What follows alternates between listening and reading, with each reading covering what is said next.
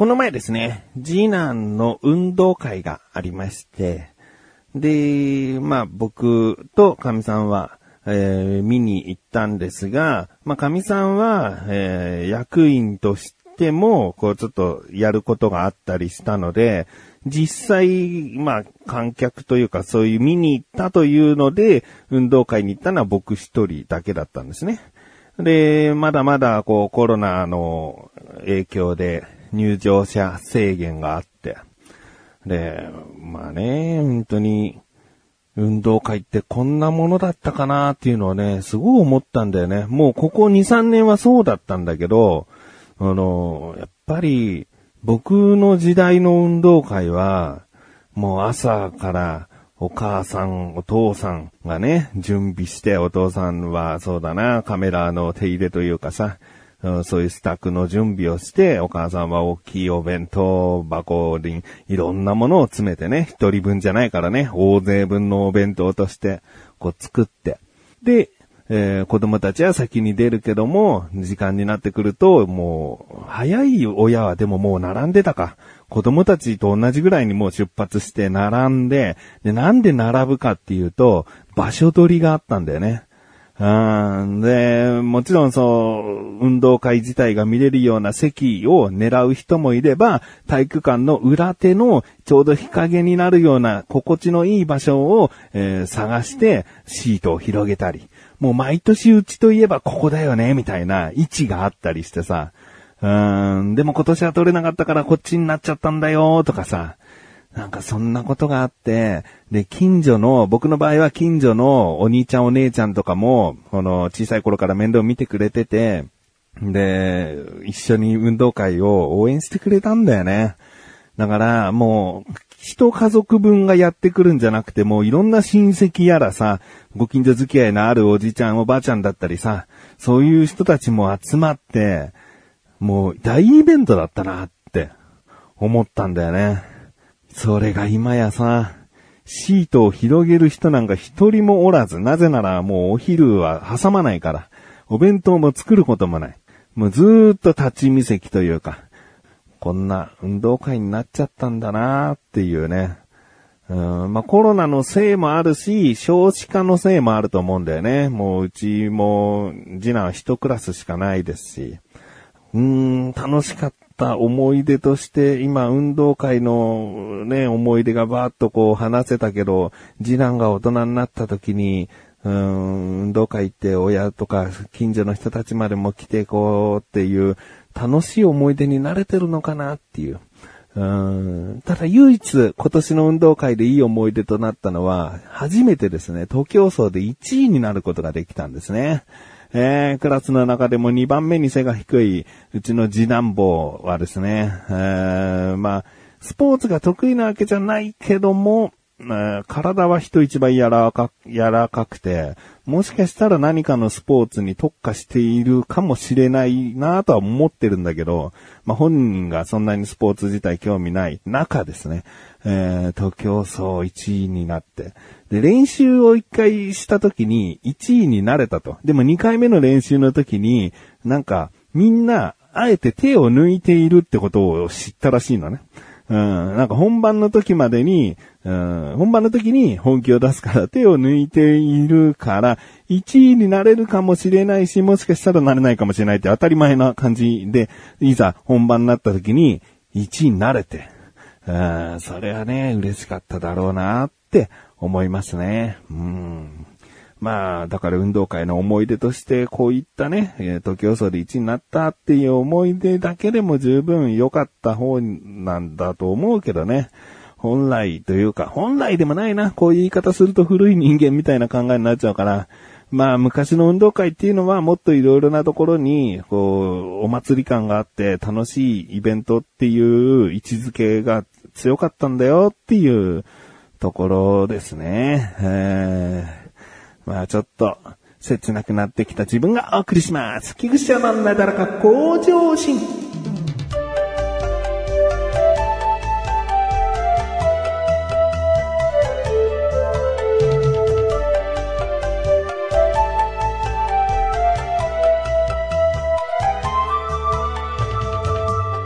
あの、前回ですね、長男が芸能事務所を辞めたという話をしました。で、神さんが気を利かせてですね、8年間お疲れ様ということでね、ケーキを買って美味しく食べましたと。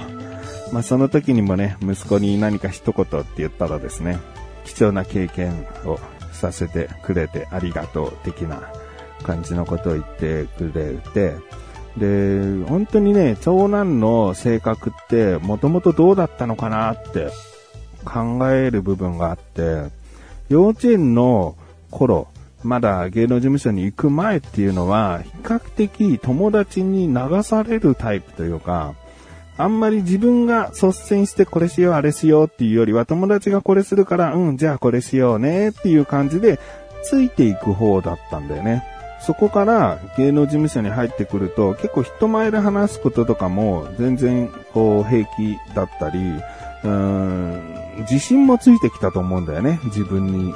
ただ事務所に入ったから自信がついたんじゃなくて、そこから色々なお仕事をさせていただいた上で、だんだんと変わってきたのかな。うん。で、今、あの、今、長男中2で、えー、生徒会に入ってんだよね。で、1年の時も入ってて、今2年生で入ってて、で、3年生の生徒会が、もう決まるのね。今のこの中学2年のこの時期に。3年生も生徒会やりますかどうですかっていうのはね。で、長男は3年生もやると。しかも生徒会長をやりたいってなってて。で、今のところ生徒会長をほぼ格になっていて。でさ、まさか我が子がさ、うー、なんかね、誇らしい部分ももちろんあって、意外な部分というか、すごい、こう、学校行事に積極的なんだよね。それはいいなと思うしね。あ社会に出ていろいろと役に立つことを経験してるんだろうなって思うんだよね。うん、で、そういうのがやりたいっていう思いがもともとそういった事務所に入ってた部分は大きいと本人が言っていて、いや入っててよかったなーって思ってますね。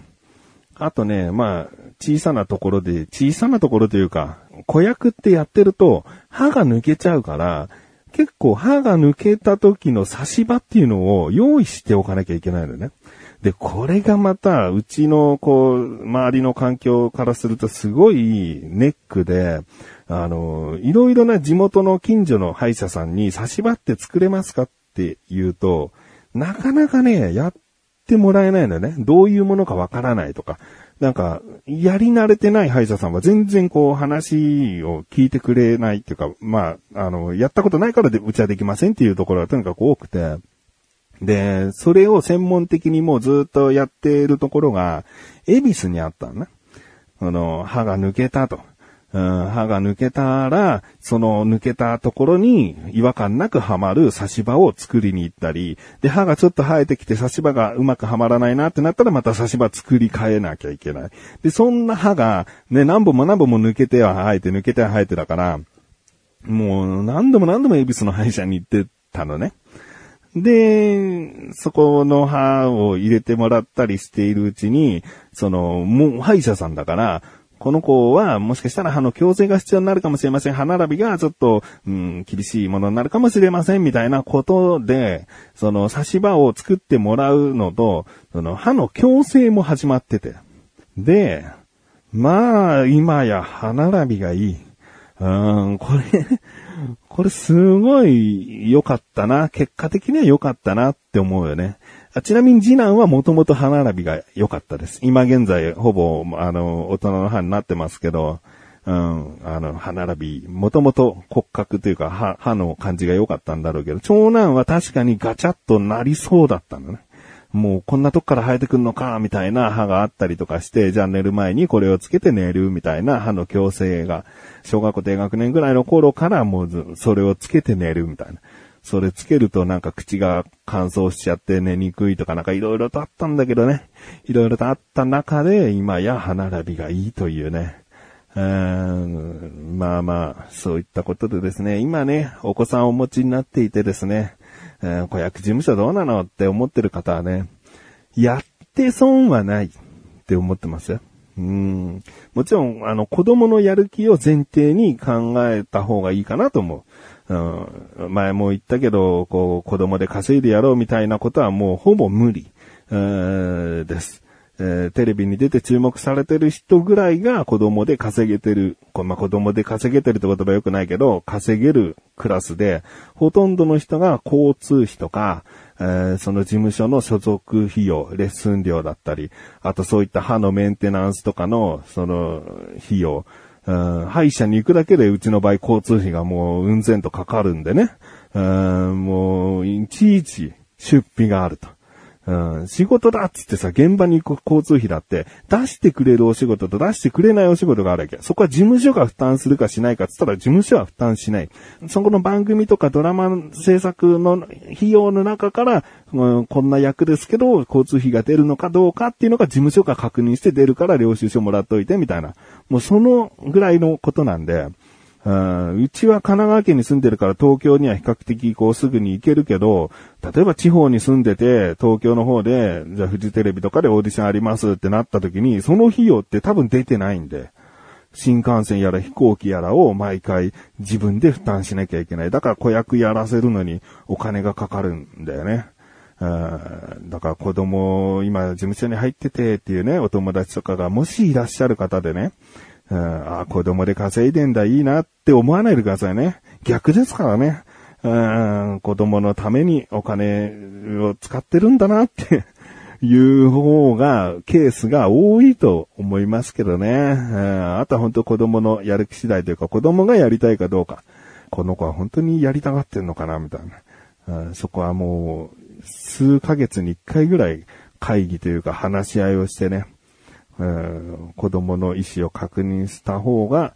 もしやらせたい、あの、親御さんに向けて今話してますけど、それをもう毎回確認して、親のプレッシャーを与えすぎていないかとかね、うん、それで無理やりこう、子供がやりたいって言ってんじゃないんだろうかっていう疑いも常にしながらね、うん、やらせてみたらいい経験になりますし、だけど、費用がバカですよっていう。そこもね、でもうちはやっててよかったね。だから本当に生徒会長にもしなってね、そっからまたどういったことをやりたがる子になるのかを楽しみにしたいなと思ってます。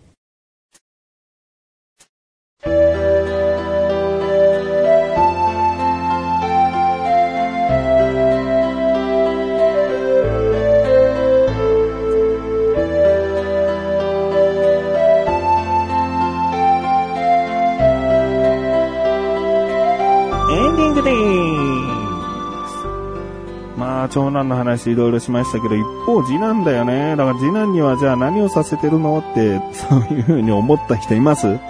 もちろん、その、長男が軌道に乗ってる時に次男も事務所に入るかどうかか何回も確認したけど、次男は興味がない。うん、やりたくないって、はっきりとね、うん、言っていたんで、やらせていない。もしやりたいって言ってたら二人とも所属させてましたしね。うん、だからまあ、難しくってね、じゃあスポーツをやらせようってさ、うん、じゃあ野球だ、サッカーだとかね、そういった教室、スクールに通わせるぞ、みたいなことをさせるのって、まあ親の役目でもあるけど、それこそ子供にプレッシャーをかけてる行動にもなっちゃうのかなって思うんだよね。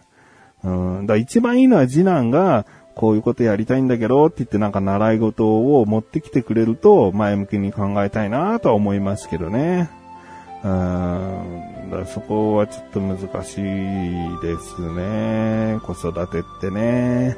うん一回きりしかないし、うちは子供が二人いるから二回チャンスがあるというかね、二回機会があるだね。チャンスって言い方は良くないね。二回機会があるのでね、うまいこと、いろんな意味で、いい子に育てていきたいなと思っております。ということで、なだらか今年は毎週するこしです。それではまた次回お会いいた菊池処理したメガネたまりでもあるよ。お疲れ様です。